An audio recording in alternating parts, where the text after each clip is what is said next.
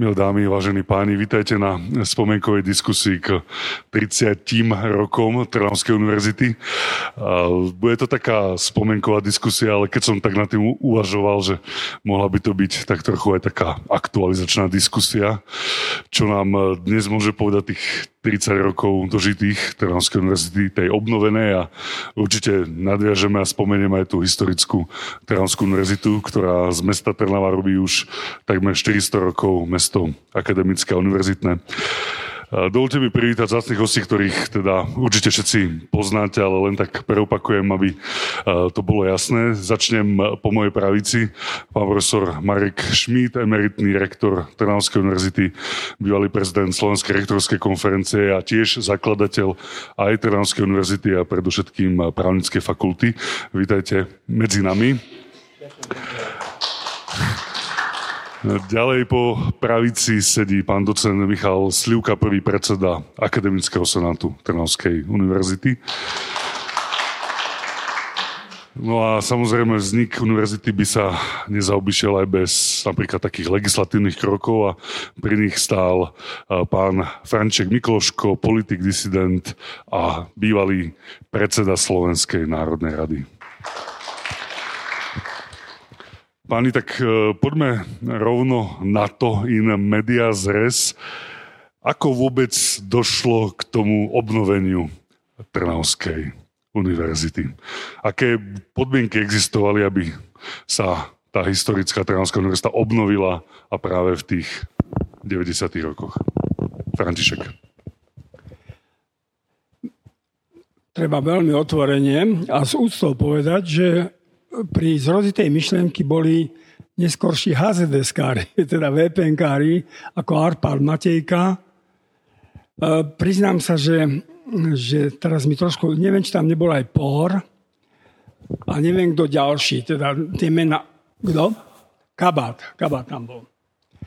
E, čiže oni navštívili, oni navštívili, myslím si, spolu s profesorom Kováčom, navštívili arcibiskupa, ktorý, ktorého na to nahovorili. Čiže istotne ten zrod tej myšlienky proste vyrástol tu v Trnave z akohosi lokál patriotizmu Trnavčanov. Identifikuješ teda lokál patriotizmus ako takú jednu z príčin, ale bolo tých príčin možno viacej, možno takých popudov pre vznik takejto univerzity a práve v Trnave? No tak Trnavská univerzita je obrovská značka. Obrovská značka, to je to najkrajšie, čo na Slovensku máme ak zoberieme, že 150 rokov existovala, čo dala Slovensku, čo odtiaľ to vzniklo, no tak chytiť sa takejto značky, povedal by som, že bol by hriech sa jej nechytiť. No veď to, to, to, si, to sa rozumelo same sebou, že nehovoriac o tom, že vlastne tie budovy, tie budovy tu boli, sú tu stále a pokiaľ sa dotiah, pokiaľ podarí dotiahnuť do konca, povedal by som, tú, tú premenu tej, tých budov na naozaj univerzitné, tak Trama môže byť takým Cambridgeom, proste slovenským. To je univerzitné mestečko s krásnymi historickými budovami. Um, čiže to bola myšlienka, ktorá tu vznikla, vznikla proste logicky a oni si ho potom prišli do parlamentu. Nebolo to však určite náhodné, že práve v tom čase, v tých 90. rokoch sa pristúpilo k takejto myšlienke.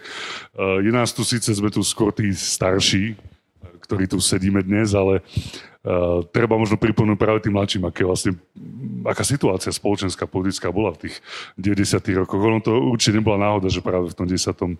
druhom sa obnovila Trnavská univerzita. Pozerám sa aj na profesora Šmida, aj na pána Sľuku. Vy mikrofón musíte zobrať, keď budete chcieť hovoriť. Je tu viacej hostí ako mikrofónov. Uh, takže možno sa trošku len vráťme do tých tzv. divokých 90.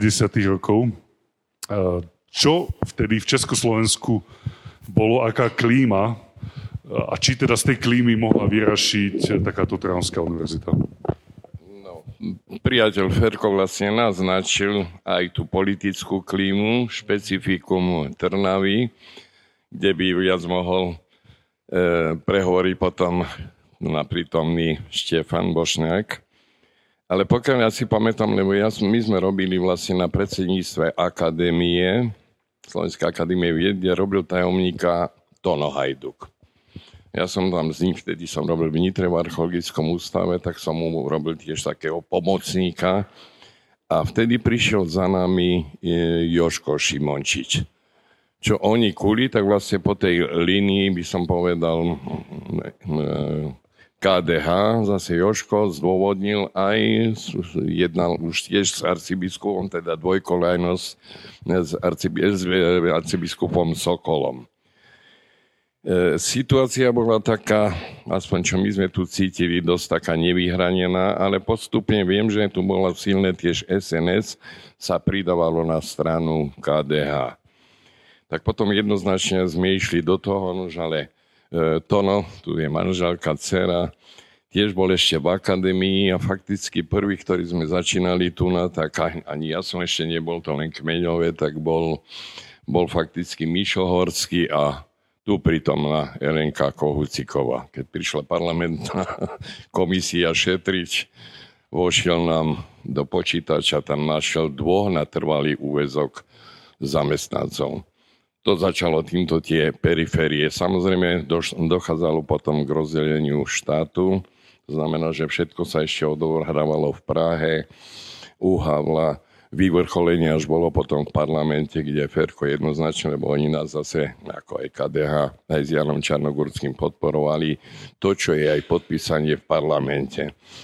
Takže tie začiatky sú také tak e, všelijaké, ale to budovanie už potom vieme do detailu, lebo boli, boli tie boje vtedy s tým mečiarizmom. Ja som to už nazval, aj je to publikované vlastne s pohrobkami komunizmu. Tomu sa ešte, ešte dostaneme, uh, pretože je to v, v scenári dostať sa práve aj takým nejakým možno milníkom, cez ktoré vôbec táto univerzita musela prejsť, aby prežila.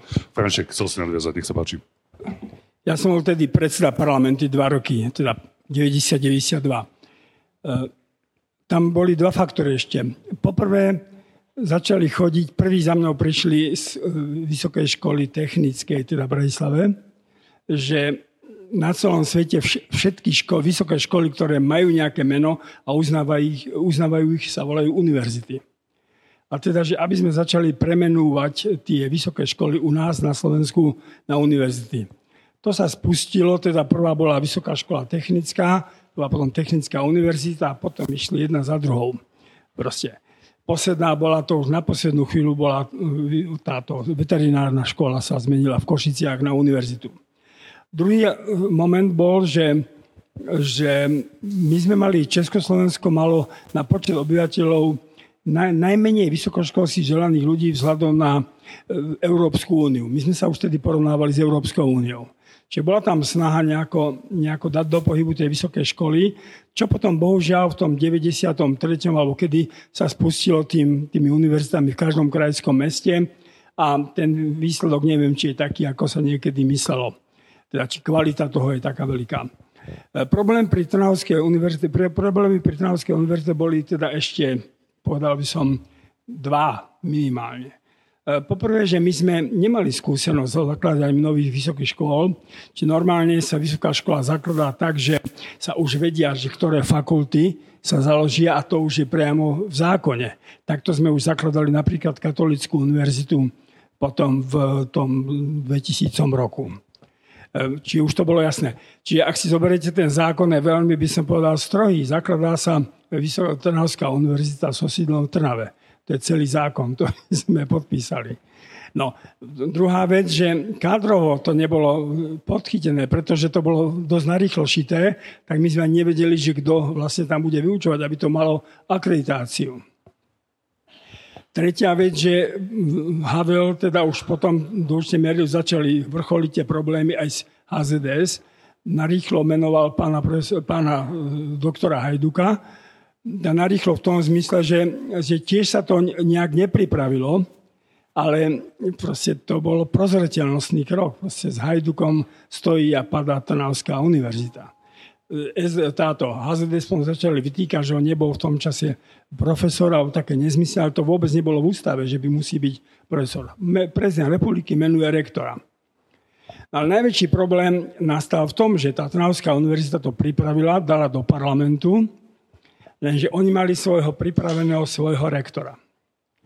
A teraz pri všetkej úcte, ja vôbec nechcem hodnotiť toho pána, teda profesora Kováča, ale v každom prípade bol to člen komunistickej strany.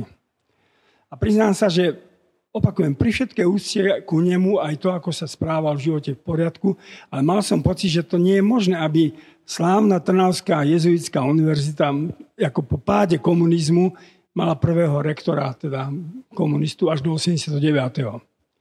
No tak, tak do toho som potom politicky vstúpil a proste to, bolo, to bola znovu myšlienka z hora, že sme prišli na doktora Hajduka, ktorý ináč za veľmi krátky čas, to mi včera Martin Butora pripomenul, že doktor Hajduk aj Martin Butora boli poslední, e, poslední, ktorí boli ešte v Československu Karlovou univerzitou menovaní teda za docentov. Robil to ešte teda, býval, teda Radim Palouš, disident, ktorý bol vtedy rektor Katolíckej univerzity.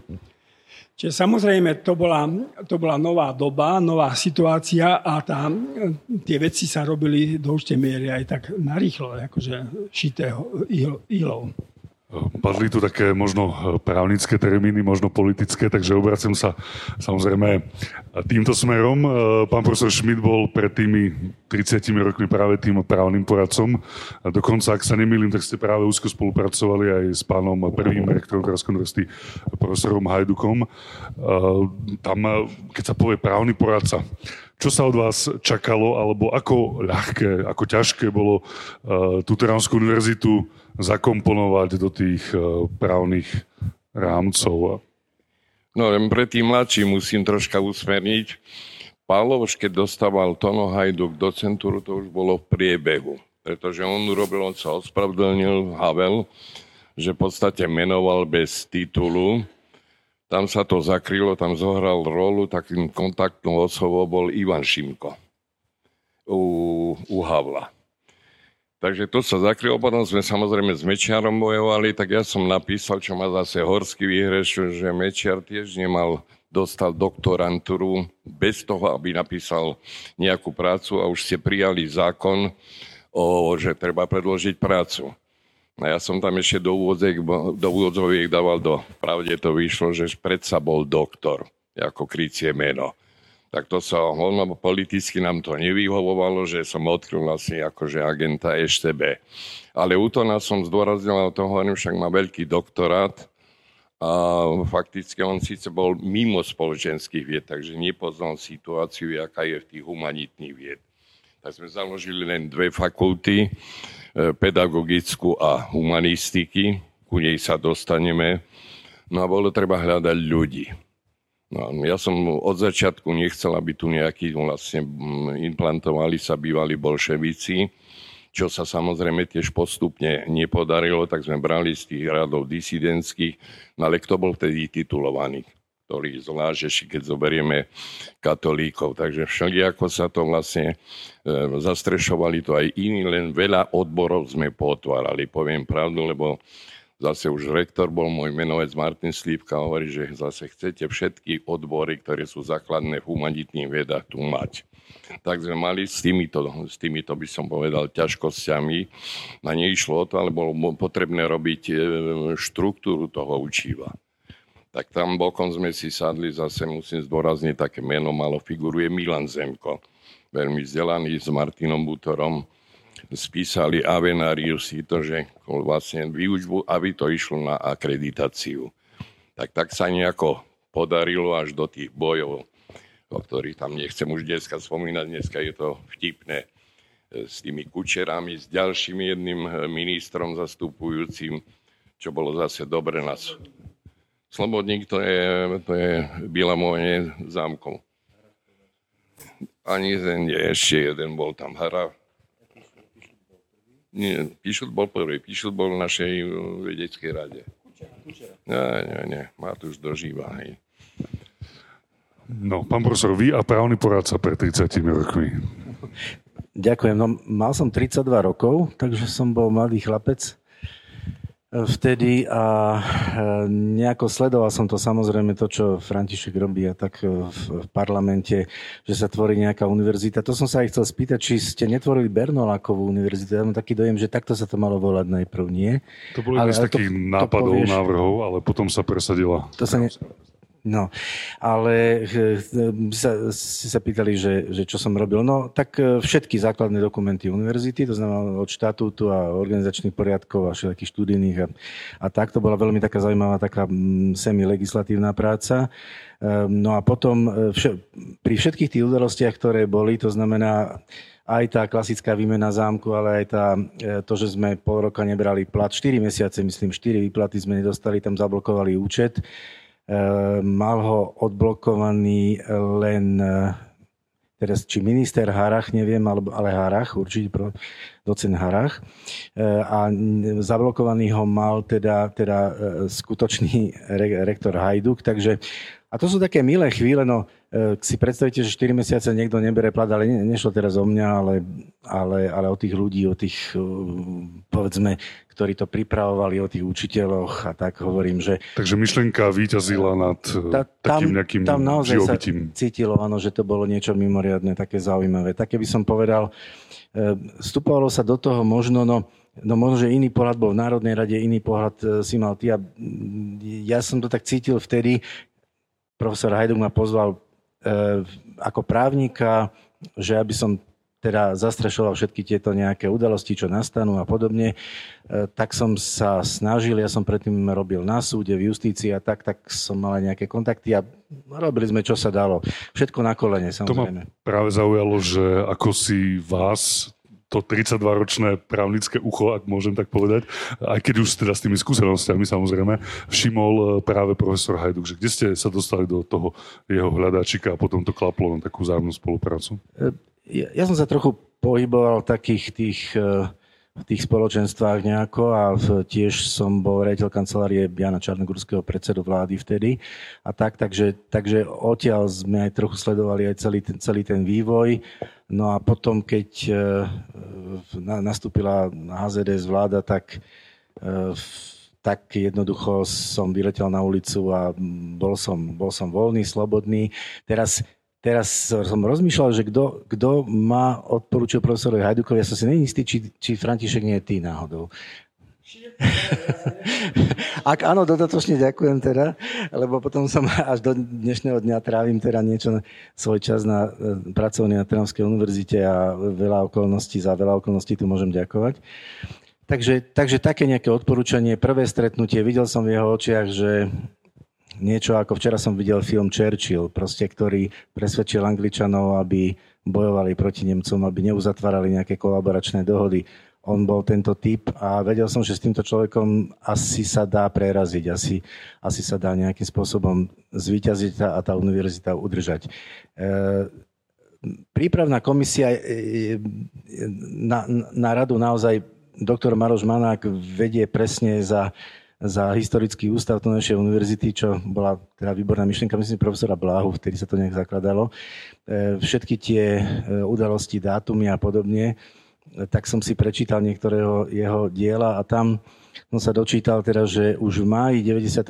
roku prípravná komisia, čo tu bola, tak ministrovi Píšutovi navrhli e, teda e, profesora Hajduka ako za rektora a 12. mája 92 ho Václav Havel vymenoval a už o dva mesiace na to e, bolo HZS pri moci minister Slobodník e, napísal predsedovi vlády federálnemu a zastupujúcemu prezidentovi Strážskému, aby zrušil ten dekret. No a tam, tam začali tie spory o ten dekret. Ehm, ehm, mali to, mal to rôzny vývoj.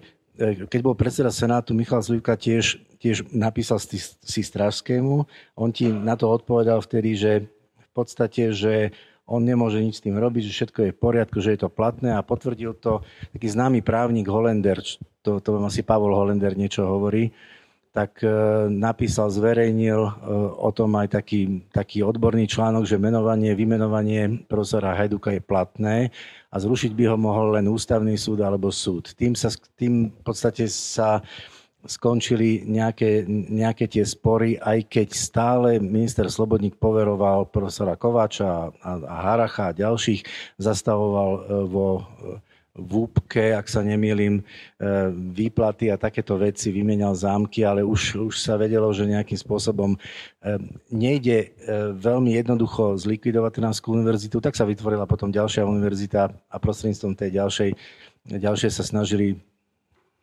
týmito krokmi, rôznymi príjimačkami a podobne robiť nejaké protiopatrenia. No. Tu musím do toho tak trošku vstúpiť. Už samozrejme sa na veci pozerám e, z takého iného, možno súčasnejšieho pohľadu, ale nerozumiem, že na jednej strane niečo vzniká a na druhej strane je obrovský protitlak, aby to zaniklo a naozaj sa tu e, bavíme tak ako veľmi možno politicky, ale ešte chvíľku môžeme naozaj na takom tom politickom podhubí ostať, že e, prečo bola taká snaha a naozaj vo a, takých tých úplne prvých kročkoch Trnavskej univerzity ju vlastne hneď a, položiť na kolena. Že vlastne postupom času tomu nerozumiem, čo bola možno tiež tá, tá príčina snaha v tej dobe.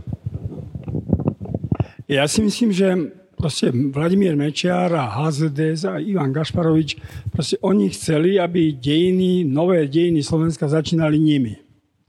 Trnavská univerzita vznikla podpisom Václava Havla, teda menovaním rektora.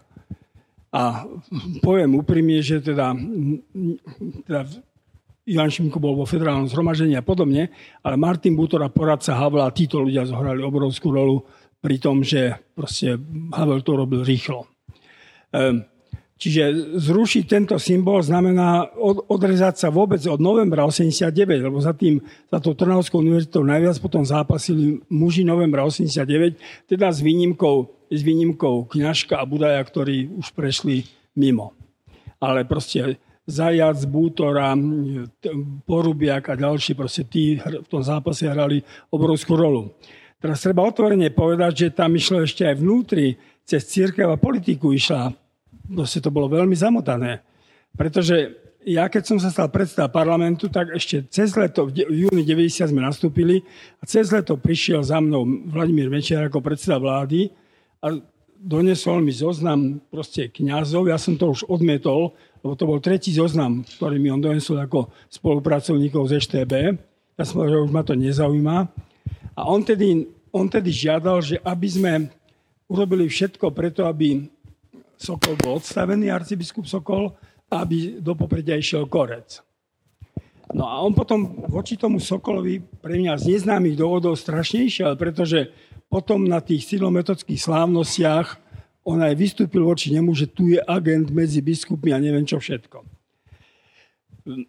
Možno aj toto bol dôvod, že proste potom arcibiskup Sokol, ktorý vlastne začínal to spolu s Kováčom, teda profesorom Kováčom, ale potom sa jasne pridal na stranu Antona Hajduka a Novej univerzity v tom kostole, čo je tá inauguračná omša, teda keď bol menovaný Hajduk, keď bol vystúpil Hajduk ako už nový rektor, tak tam zohral Sokol obrovskú, arcibiskup obrovskú rolu, lebo to bol zase niekto, to bol vtedy jediný arcibiskup, reprezentant slovenskej církvy, tak to malo svoj obrovský význam. Oproti tomu musím povedať, že povedzme kardinál Korec sa voči univerzite nezachoval veľmi dobre. Proste mu tam vadil, že tam je Miro Kusí, akože bývalý komunista. To, že by tam boli súčasní komunisti, to nejak o tom nebola reč.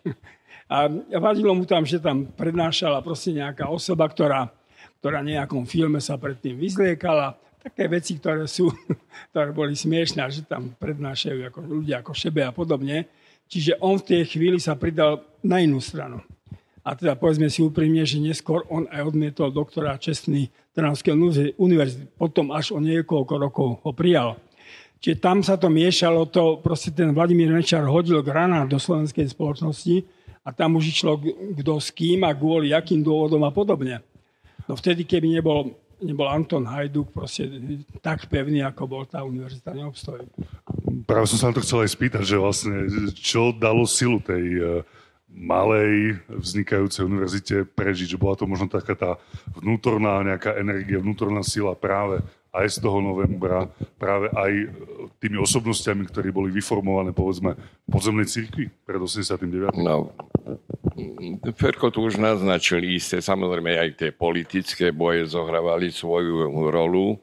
Nás varovali, že univerzita, aby sa nepolitizovala hneď tých začiatkov, tak sme šeli ako to poviem pravdu, aj spolitizovaní sme boli, aj zakrývali to. No.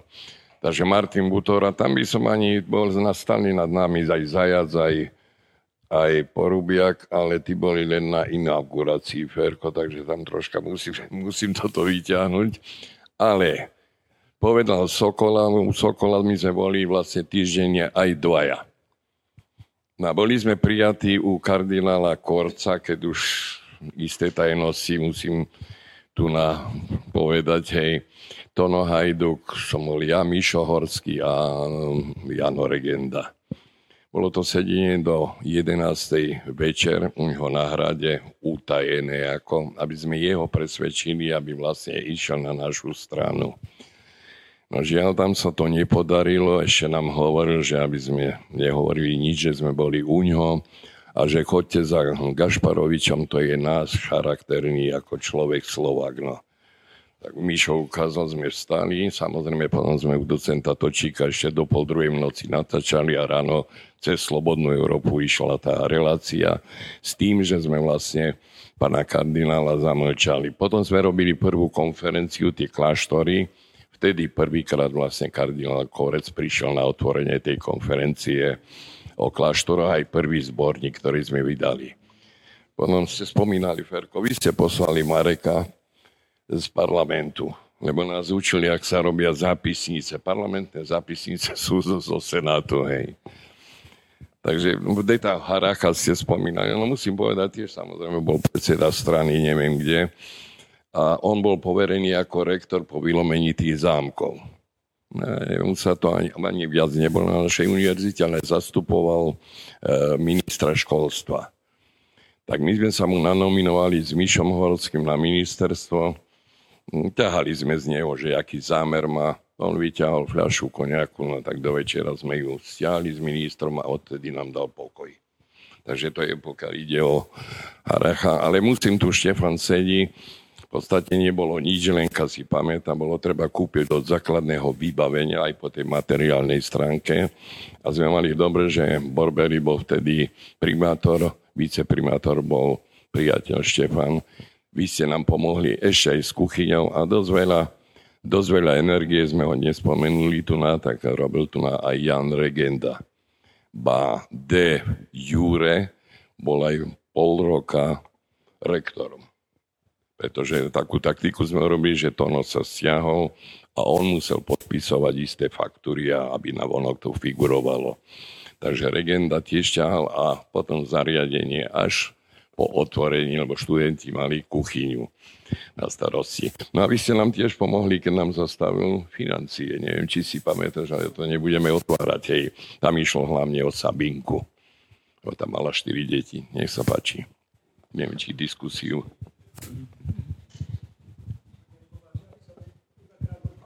Ak dovolíte, dám vám svoj mikrofón, že nech sa to aj nahrá.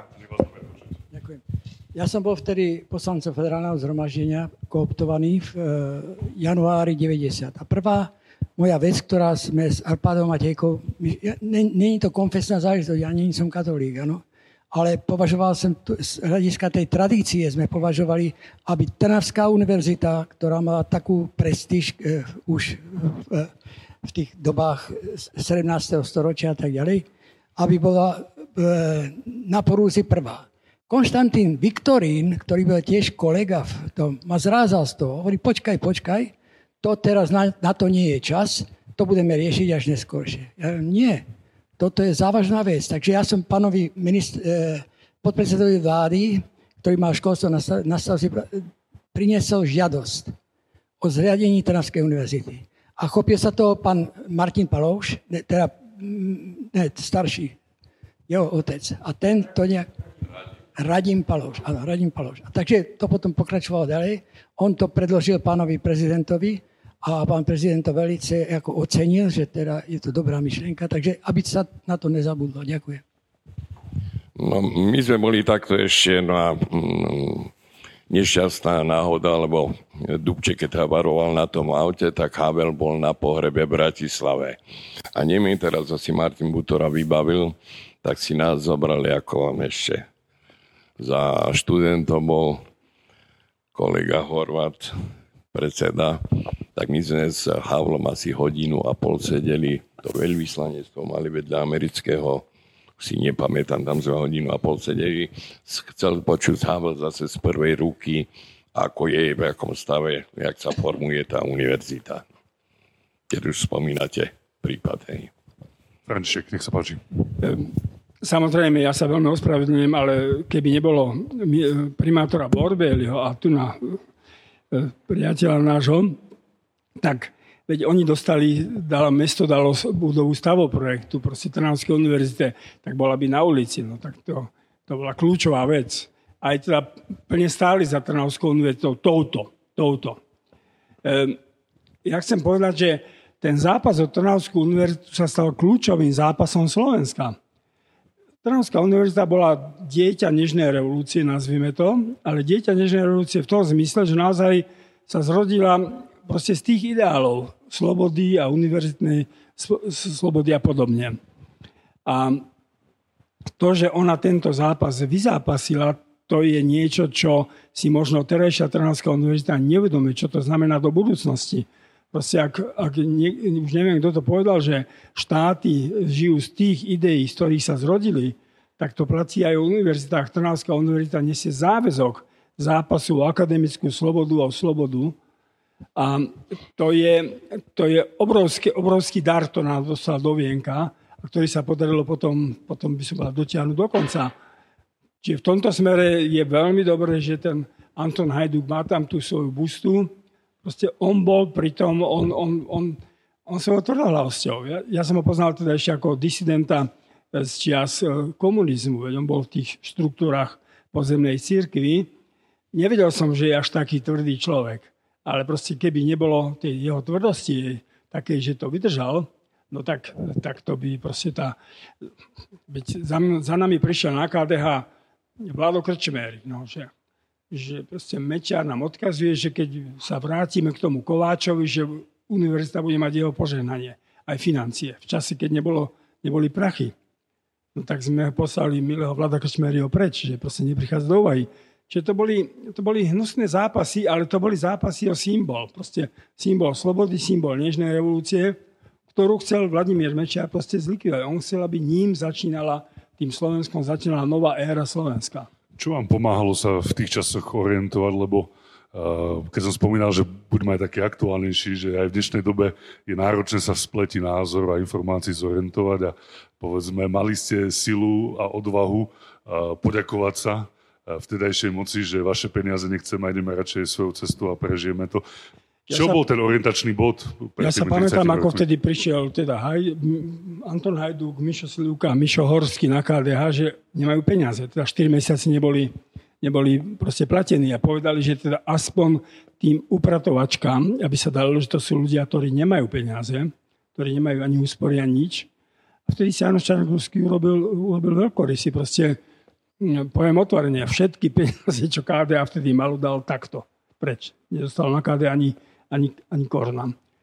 To proste Jano Čarnogórsky bol takisto pevný v tom zápase, ale, ale čo vám tak, dodávalo tú pevnosť? Ako ste sa vedeli v tej dobe orientovať? Tak my sme trošku boli vychovaní v zápase za komunizmu. My sme neišli do politiky celkom nepripravení. Ale do toho išlo potom aj zahraničie. To sa už stalo vecou prestíže. E, ja, za mňou bol vtedy pred, e, veľvyslanec britský a povedal, že Británia neustúpi, že postaví veci pred Mečara radikálne, že Trnavská.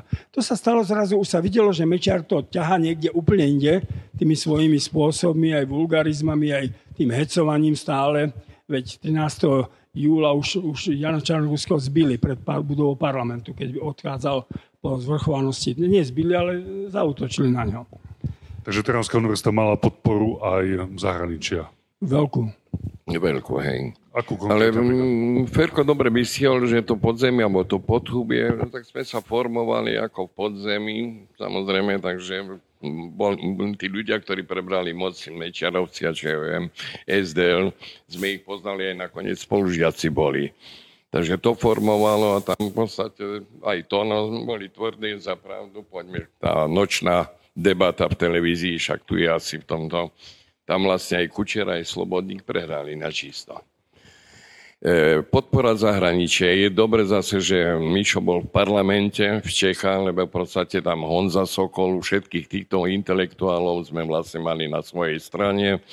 Ja som mal tam riaditeľa historického ústavu, archeologického ústavu. E, v Lublíne som predtým už mal v KUL, no, tým sme sa zakrývali ATK, Teologická fakulta Varšava, Krakov samozrejme. To znamená, už to zahraničie sme mali podchytené a či ste náhodou bol na stáži alebo ešte na štúdia Dino Hochel. Chcem povedať e, v Londýne. Na Mišohorský z nebou Terkov vyrukovali tam zase do Londýna na tej mečke a chceli pritiahnuť tu na Tečerovu. Tečerová aj bola by prišla na inauguráciu, len sme jej to neskoro oznámili, tak um, poslal tu na ministra školstva John John Patten John Patton. To znamená, tie osobnosti Havlobrad už na inaugurácii už bolo vidno, že, že okolitý svet je za nami. Nešťastia, to som vám predtým hovoril, že potom Mečiar vlastne aj, aj, aj tá partia jeho prehrávali, tak ulovili druhú vlastne univerzitu. My sme vždy hovorili, že v takej veľkej, prepačte, Trnavčania, Dzedzine máme dve humanitné vysoké školy. Tu by som trošku popravil. Um, Univerzita Celá metóda vznikla až vtedy. Mečiar sa druhýkrát pokúsil zmocniť Trnavskej univerzity, keď chcel, aby tu bola, vznikla katolická univerzita, ktorú on chcel založiť. A keď sa voči tomu biskupy, najmä biskup Baláš, postavili, že nie, a teda biskupská konferencia, ktorá potom rozhodla, že bude v Ružomberku, lebo tam boli tri možnosti Košice, Trnava a Ružomberok, tak potom Vladimír Mečár, pretože on už na ňu vyčlenil peniaze u ministerky Slavkovskej, že po, ak bude, či už by tam bol iný podpis, už by to bola iná škola, ktorá by vznikla, aj keby bola katolická univerzita. Tak potom založil univerzitu Cíla metoda. Je zaujímavé, že práve pánovi Mečiarovi takto záležalo na takýchto katolických hodnotách. To malo tiež nejaký svoj dôvod, že prečo takto tlačil na takúto katolickú notu? On to mal všetko, chcel mať všetko v rukách. Proste on chcel byť tým, komu bude aj církev zaviazaná. On chcel zriadiť katolickú univerzitu on chcel veľmi zmluvu s Vatikánom. Veľmi ju chcel. A vtedy, povedzme, aj kardinál Tomko sa divil, že prečo voči tomu sa staviame. A, no ale Mečiar, Vladimír Mečiar tam dal proste formulu, že menovanie biskupa môže byť až po súhlase vlády. Sú, súhlas to znamená, že biskup bude akceptovaný, Vatikán dá návrh, ak bude vláda súhlasiť, tak potom môže byť. To by bol návrat späť do No tak, komunizmu. ale my sme povedali, že zásadne nie. A vtedy prišiel jeden historik, ktorého poslal, nebudem ho menovať, poslal ho Vladimír Večiar, že to je kvôli Maďarom, lebo že Maďari majú silné lobby vo Vatikáne a že keď, keď proste Vatikán nás, nám sem dá maďarského biskupa, aby sa vláda mohla brániť. Aj to sme odmietli. No proste on to chcel, on chcel byť tým zakladateľom, ale zároveň to chcel mať v rukách. No a Maďari potom založili tú univerzitu Pazmaniho. Znovu založili. Katolickú. Druhú, hej. A to bolo dosť také, že nepríjemné tu na, si pamätám, že nebohý profesor Šimončič prišiel, ale aj vznik zase aj katolíckej univerzity, tie tri miesta Ferko dobre spomína, Košice, Ružomberok a Trnava. Samozrejme, vzhľadom na to, že bola rozpol, rozpoltená aj hierarchia, uvažovalo sa, kde vlastne tú univerzitu zriadiť. Košice, no, lebo som zase hovoril s Tkáčovým, prešlo to, proti Balažovi boli tiež všetci, nakoniec sa dohodli, tak bolo to v Ružomberku, a na tej inaugurácie bola tiež dosť taká trápna situácia, že jedna časť hierarchie išla bokom, sedela, my sme sedeli so Sokolom bokom a Balaž aj skôr odišiel. No, tak zriadilo sa to nakoniec e, v Ružomberku. Detaily nechcem spomínať v kuloároch, ktoré sa tam hovorili, ale aj také miesta boli. Samozrejme zaujímala je Šereš o našu univerzitu ktorý chcel vlastne tu, ktorá sa teraz premiestnila do Viedne, tak tiež aj s nami, to, Tono tam bol, Hajduk, ja v Kieve sme jednali dve hodiny, keď už prezrádzam nejaké, samozrejme potom, jak sme sa rozlúčili, s Tonom hovorím, nemôžeme tu, lebo v podstate my sme dosť boli takto, že nech to žiadna liberálna univerzita tu nie je tá orientácia, hej. Aj to katolíkum sme nedávali, hovorím, nech je vlastne taká moderná ekumenická, ekumenická e, škola. Takže aj takéto klebety, keď už tu na, vyzradzame holku. A to treba vyzrádzať. Práve o tom je tento dnešný podvečer alebo dnešné majové poobede. E, ešte teda využíme aj prítomnosť e, ľudí z Trnavy, že sú tu aj pán e, bývalý primátor. V podstate tak sme naznačili, že bola tam taká tá politická vôľa založiť Trnavskú univerzitu. Bola tam aj podpora cirkvy, ako teda mesto príjmalo Trnavskú univerzitu? Vidím, že môj spolumoderátor dozdáva mikrofón, takže uh, nakoniec takto sme vás krásne vyzvali, pán Štefan Bošňák. Uh, aká bola atmosféra v meste a prečo tá univerzita našla to, tú živnú pôdu práve aj na magistráte? Tak ono, tá živná pôda bola už e, v tých novembrových dňoch, keď pán profesor Šimončiš prišiel z na stretnutie na námestie v novembri 89 a ako jedným z takých návrhov, ktoré dal a vlastne aplauzom sa to odsúhlasilo, že obnoviť Trnavskú univerzitu. Nezriadiť, obnoviť. Tam bola tá podstata a pointa, ktorá nás na radnici jednoznačne orientovala na to, aby sme pokračovali v prípravách. Národná rada schválila zákon. Primátor dal šampanské po schválení zákona a mňa rozbolela hlava, pretože som nevedel, ako doriešiť priestory. Papier na univerzitu sme mali, potom prišiel pre pána doktora Hajduka dekret, na Trnavskú radnicu z Prahy. Otvoríme poštu a vidíme menovací dekret pre, profesora, eh, pre doktora Hajduka. Tak sme sa ohlásili, tak my dvaja sme mu odozdávali dekret na miesto prezidenta Havla.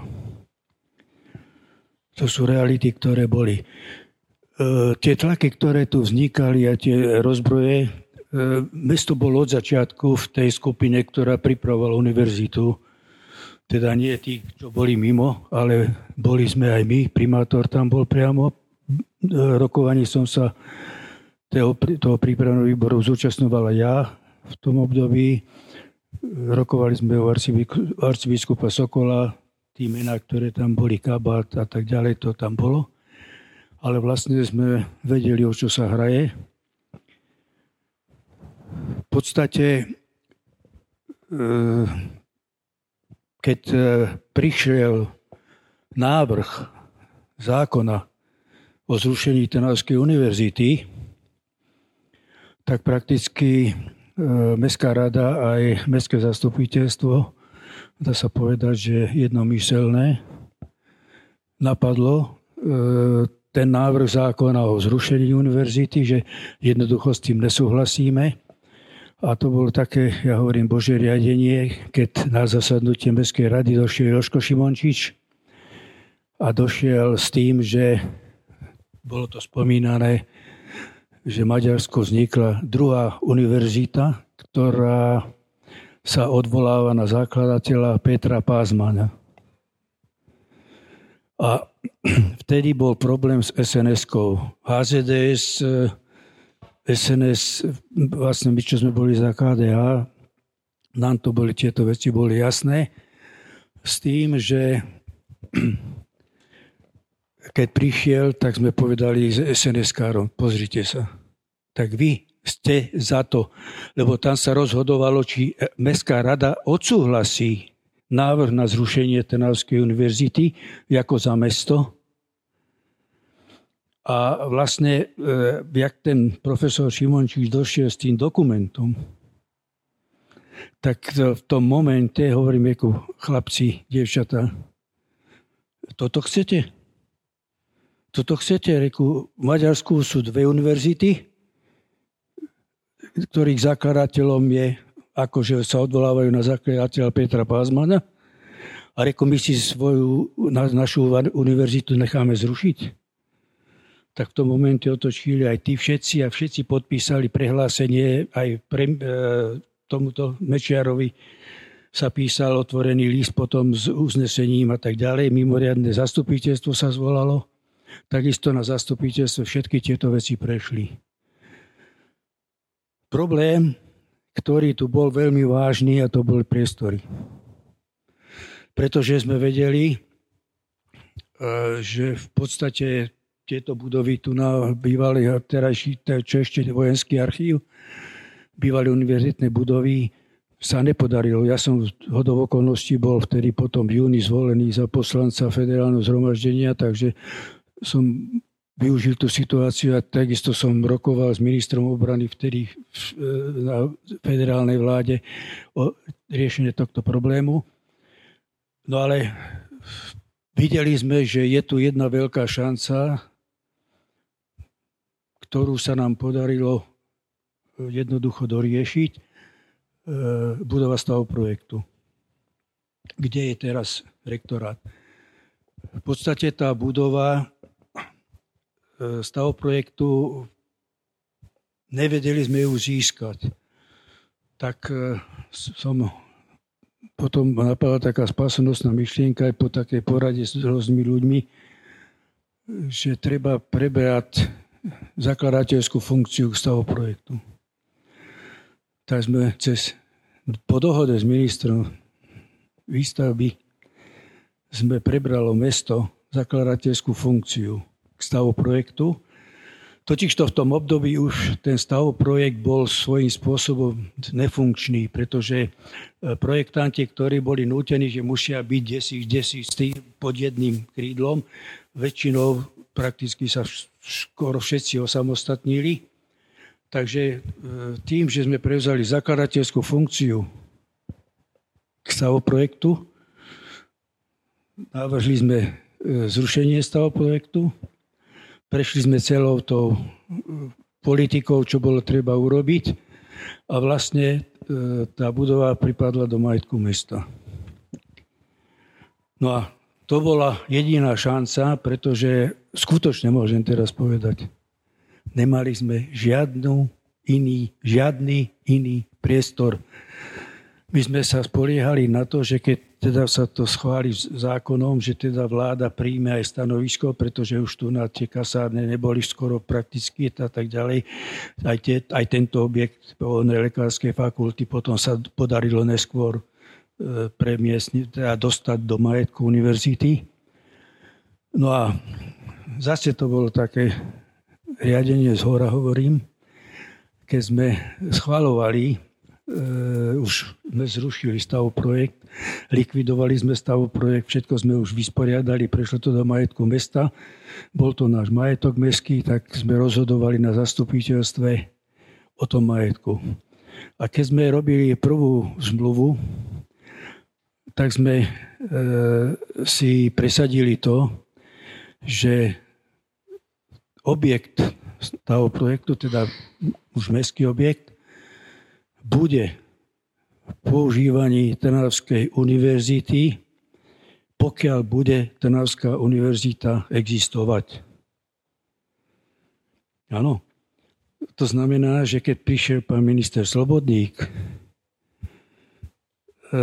za pánom doktorom Hajdukom ako rektorom a vyhrážal sa mu, že jednoducho to musí, vylamoval zámok z jeho kancelárie, tak sme tam prišli aj s primátorom a e, sme mali taký krásny zážitok, to je taká perlička. E, Slobodník bol tiež vtedy e, poslancom federálneho zhromaždenia. A keď sme tam prišli, že čo tam chceme. Pán minister, nič, tak tu je primátor Borbeli sedíme v majetku mesta. Ja som poslanec federálneho zhromaždenia, sme kolegovia v parlamente. Tak prišli sme sa spýtať, že čo tu minister prišiel na takú návštevu, keď sa nezastavil na radnici. No a v podstate sme povedali, že to nie je možné takýmto spôsobom. Reku, uvedomte si, že je to majetok mesta. Ale ja som minister. To nevadí, pozrite sa do zmluvy. Zrušíte Trnavskú univerzitu, objekt nemá, nemáte budovu pre ďalšiu univerzitu. Nemáte budovu. Ja využijem e, vám, to, že máte e, mikrofón, aby sme trošku aj sa malinko ešte pohli. Vy ste uh, dlhoročný primátor Trnavy. Ako, také dve otázky mi na vás napadli. Tá prvá je, že naozaj prečo aj vy ste ako osobne podporovali túto univerzitu. A teda zdá sa mi, že aj váš predchodca, aj tí následovníci, že majú taký kladný vzťah k tej univerzite, že je tá univerzita tiež tou inštitúciou, ktorá z Trnavy robí Eh, akademické mesto? Alebo spýtam sa inak, viete si predstaviť Trnavu bez Trnavskej univerzity? Prosím? Či si viete predstaviť Trnavu bez Trnavskej univerzity? To si neviem predstaviť, ale pozrite sa, eh, ten eh, patriotizmus Trnavčanov tu bol a urobil obrovský kus roboty preto, keď sa riešili všetky tieto veci. Pomohli ste vy všetci, ale museli sme si pomôcť aj my, my tu sami. E, jednoducho tá Trnavská univerzita historicky, tak si zoberte, keď sa pozrete, tieto budovy, ktoré tu boli vybudované, tieto boli vybudované za existencie pôvodnej Trnavskej univerzity. A boli vybudované za veľmi krátku, krátky čas, nakoniec katedrála. Tiež je z obdobia Trnavskej univerzity. To znamená, že tá Trnavská univerzita tu bola 142 rokov. Povedzte mi, ktorá univerzita na Slovensku má za sebou 142 ročnú existenciu. Žiadna. To znamená, že ten patriotizmus tu jednoducho bol a my sme boli presvedčení, keď e, sme našli podporu v parlamente a, a tak ďalej, e, podporu u ľudí, ktorí chceli bojovať za Trnavskú univerzitu tak jednoducho my sme si nemohli dovoliť, že nie. A jednoducho si to neviem predstaviť, že by Trnava bola bez Trnavskej univerzity. Mňa jeden známy včera upozornil, že keď bola veľká francúzska revolúcia, že vlastne Trnavská univerzita existovala už viac ako 150 rokov. Takže ešte jednu takú regendu si tu spomenul. V podstate s tými financiami. Nevedeli už ministerský, ako zrušiť, tak prišli s takou, by som povedal, takou šibnutou s prepáčeným záviera s teóriou, že predsa nemajú kuchyňu, nemôže sa tam variť. To znamená, že nie je základný tento základná požiadavka na to, aby tam mohla tí študenti byť, aby sa mohli stravovať a tak ďalej prišiel pán Regenda ako vy, prorektor a hovorí, prosím ťa, čo mám robiť? Čo máš, Janko? Do pondelka mám otvoriť, e, musíme mať kuchyňu, jedálen. A ako, čo sa deje? Však sme povedali, že sa to spraví, všetko to urobíme. Nemám, nemám peniaze, išiel som e, zabezpečovať nákupy, akože do kuchyne nikto mu nechcel dať. Tak som mu povedal, reku, dobre, e, koľko potrebuješ? 20 tisíc, 30 tisíc, 50 tisíc. Budeš ich mať v dispozícii, chod ďalej a zabezpeč. Ale to bolo v piatok. Pondelok to malo byť už prevádzke. Našťastie, tu bola kuchyna v rámci stavoprojektu. To znamená, celé zariadenie kuchyne aj všetko tam aj s riadmi, aj so všetkými tam bolo. To znamená, že bolo treba dať dohromady suroviny, ale som mu povedal, reku, pán projektor, pondelok o 12. Prídem sa pozrieť, že či si splnil to, čo mi slúbil, že to urobíš. Že keď budú peniaze. Nakoniec. Ani peniaze nepotreboval, keď sme dali my garanciu tak nikto nechcel od mňa peniaze, každý to dal. Prišiel som pondelok, už na tomto na, na vrátnici. Už som zacítil, aha, už sa varí. Takže to boli také šokové, šokové veci, ktoré e, vďaka ľuďom, ktorí tu vtedy boli a ktorí teda mali záujem a môžeme to aj neskromne povedať, že aj vďaka nám, že, sme, že sa nám to potom spoločne podarilo a už takú jednu poslednú. Pán minister vtedy, keď e, vylamoval ten zámok, keď vylamoval ten zámok, tak e, jak sme tam do noho huštili, tak prišiel tam potom za ním tam do kancelárie pána rektora, štátny tajomník a pán minister hovorí, ukázal na nás dvoch na, na primátora, na pán štátny tajomník oznamuje vám, že títo dvaja robili nám na nátlak. A ja sa ho pýtam, pán minister, vážne? A aký nátlak? Povedzte mi, aký nátlak. Len sme vás upozornili, že aby ste sa správal v našom majetku ako host a nie ako pán, ako pán, tak potom nezabudnem do smrti túto vetu povedal pán štátny tajomník, oznamuje vám, že títo dvaja nerobili nám na žiadny nátlak.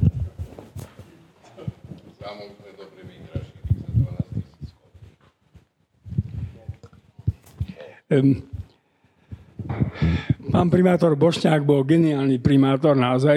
Neviem, či Trnava má lepšieho, neodvážim sa teraz posudzovať. Jednu vec ste nedoťahli, ale to není vaša chyba. Tieto kasárne treba, nie kasárne, ten archív treba ešte pre Trnavsku. A máte ideálnu situáciu. Máte župana, ktorý je bratranec ministra financií a z tej istej strany je minister obrany. Čiže máte dva roky na to, aby ste to ešte zlobovali. Dva roky.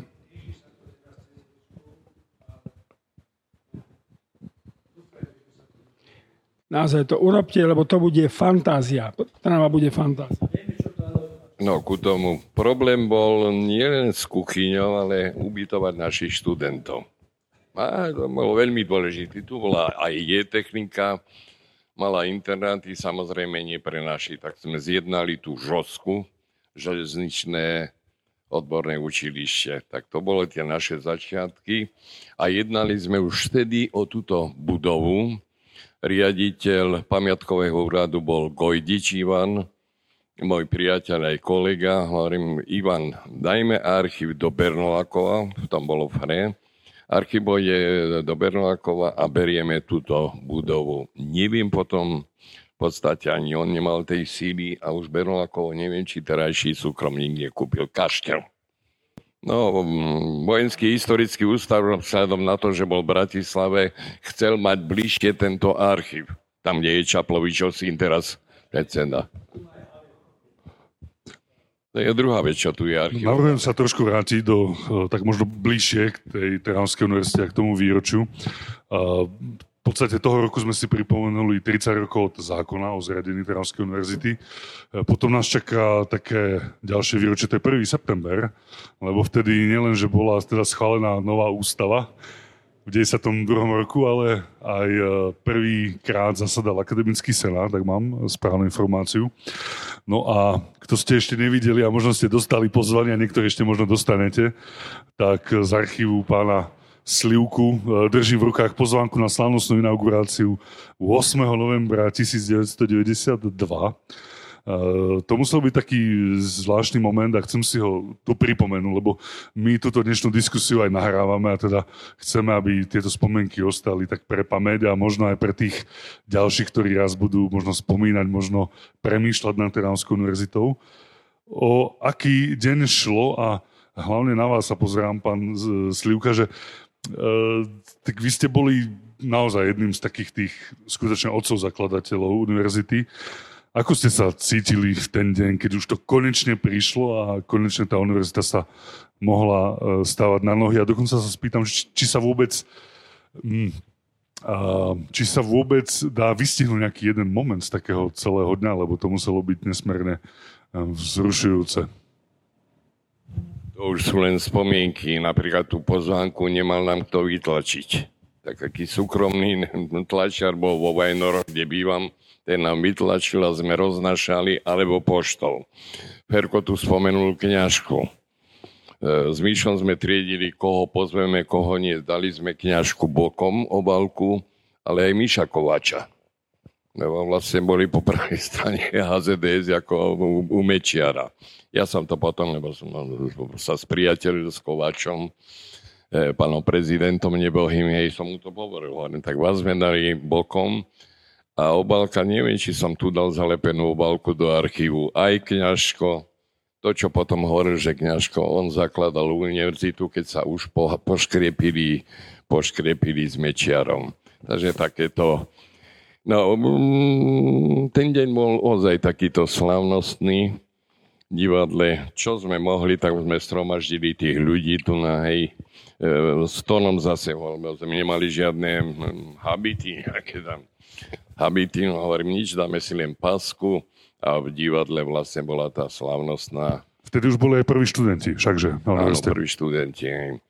No však na tých som, ja som do dneska na nie hrdý o tom potom, lebo to, čo počúvate, hovorca, aj tu bol jeden z nich, teraz, keď s tebou jednal.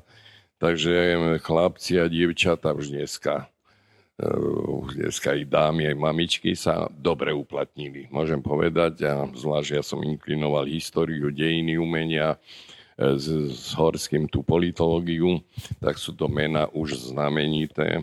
Historici sú, jedna tu sedí, to už sú známe mená, už aj profesori Lambega, títo, ktorí sú Miloš Marek, takže dobre nás prezentujú a to vždy sa povie, ten základ dostala tu, na, teda bol na Trnavskej univerzite isté veci samozrejme patria k nejakomu intimnému utajeniu, pretože aj medzi nami vlastne... Ešte... Veľa klebiec ste už dnes povedali, takže veľa, myslím si, že veľa stále sme ešte, Hej. máme priestor si nejakú ďalšiu vypočuť. Ja, to... Z tých intimností. No v podstate tým sme boli takto, že politicky všade rozdelení aj tu. Jedna tam generácia bola, že je väčší sú Slováci ako my a čo ja viem, až, až reči že na slobodu murári podporujú to krídlo a všetko možné. Tak človek si to vypočul, hej, z jednej strany, z druhej sme s uchom pušťali, ale bolo dosť nepríjemné. Aj na právnickej fakulte, aj napísali proti nám a neskôr aj tu bol dekanom právnickej fakulty, nebohý profesor. Prusak, hej, keď už si to povedal, hej. Takže dosť som cez kmotru Barancovú hovoril, že na čo nie mlčí, no tak chcel ukázať, že po právnej stránke nie sme, samozrejme nebolo to všetko v poriadku, keď sa to kulo, tak, ale sa to zakrývalo a celá Trnava nám potom držala, keď už nič iná, celé Slovensko nám držalo, držalo stranu. Pred 30 rokmi ste nechceli marxistickú univerzitu, Nechceli ste ani univerzitu liberálnu. Ako, do akých hodnot ste ju teda zakomponovali, aké hodnoty ste možno priniesli pred tými 30 rokmi? A aby sme teda boli aktuálni aj dnes, aké hodnoty by podľa vás mala vyznávať Trnavská univerzita, možno ako by sa mali aj v praxi realizovať? Viete, to bolo už pred zlomom letopočtov preto som aj navrhol, že fakultu humanistiky zriadíme, pedagogická to bola, pretože svet, Európa sa mala humanizovať. Podľa mňa, to, čo neskôr zmenili na filozofickú fakultu, v rámci hierarchie alebo systému je to len subsystém filozofia humanistiky. Vychádzal som z toho, že aj v Paríži ten veľký ústav, GOFOM vlastne je ústav humanistiky. 21. storočie je potrebné humanizovať. Teraz to vidíme, keď to e, konflikt je na Ukrajine, že potrebujeme aj celú mládež vlastne aj, aj formovať týmto, týmto smerom. To bola taká základná myšlienka. Druhá vec, sme tam sme navrhovali, lebo bolo tam potrebné dať symboly tejto rektorátu školy a fakultám tak hovorím, čo budeme vymýšľať, však dajme vlastne tú kristocentriku z erbu Trnavského, ktoré sa to ujalo, samozrejme bez týchto nápisov Deus et rota, ale čo vystihuje aj toho Boha, ten, ktorý je nad nami v kolese. To sa ako do symbolu, do emblému dostalo. Fakulty už potom prebrali iné, ale tie sme mali iný návrh Samozrejme, už sa pestovala aj v rámci taká dohoda, alebo tolerancia, alebo dneska povieme, že e, demokracia. Ale orientácia, aby bola kresťanská, Nechceli sme, ani ja som celkom nechcel, že katolícka dáme názov Trnavskej. Poviem pravdu prečo, lebo ja som rok potom, v 94. som išiel do Eštetu, kde sme tiež nadviazali kontakty Katolícka univerzita.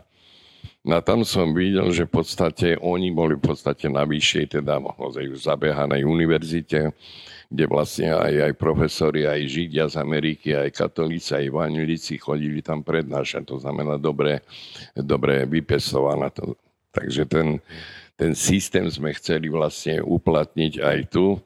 Samozrejme, ten názov, tu sa žilo ešte katolícka univerzita, tak už predtým sme hovorili, Košice boli prvé, až potom bol Ružomberok, keď sa aj hierarchia medzi sebou, medzi sebou hádala.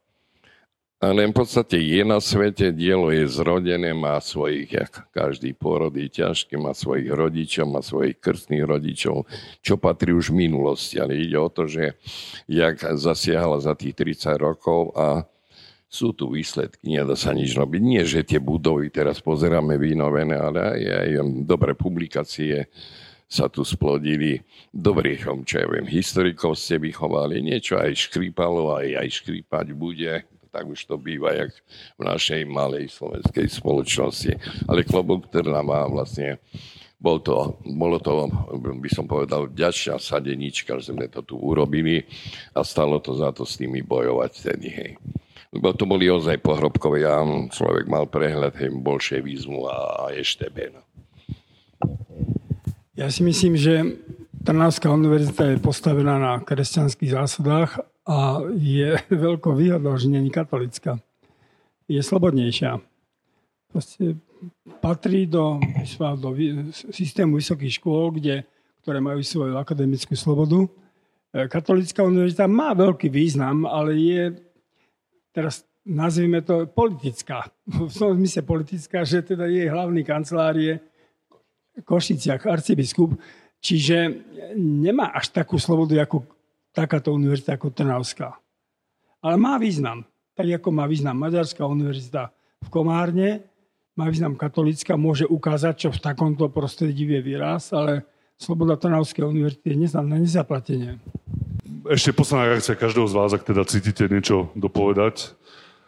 Ak nie, tak e, ja predovšetkým ďakujem e, Univerzite knižnici a Ústavu dejín pani Martinkovičovi, pánovi Manákovi za prípravu tejto diskusie. Vám všetkým za účasť, pán Franček Mikloško, Michal Slivka, profesor Marek Šmit, vďaka, že ste dnes boli s nami po diskusii, ako som spomenul, ste pozvaní na čašu vína, takže naozaj e, akékoľvek otázky e, tam ešte preberte. A ja tak ešte držím v rukách, tiež z archívu pána Slivku, e, taký pekný bilten. Myslím, že tento vznikol asi rok po vzniku univerzity, keď bol týždeň Tránskej univerzity v novembri 93 a teda dovolujem si tak trošku zakončiť túto diskusiu myšlienkou Martina Sentivániho, svetojanského, jedného tiež z rektorov tej historickej Trnavskej univerzity, ktorý povedal, je to tam teda uvedené, tak budem z toho citovať, meno Trnavy sa dostalo do celej Európy len vďaka univerzite, inak by o nej nik nevedel. A keď som v úvode spomínal, že nájdeme nejaký aktualizačný moment, myslím, že ten svetojanský je aktuálny aj po viac ako tých 300 rokoch, čo to povedal. Ďakujem vám pekne, že ste tu dnes e, boli s nami a nech sa teda univerzite daria do tých ďalších minimálne 30 rokov. Ďakujem vám ešte raz za účasť a pekný večer.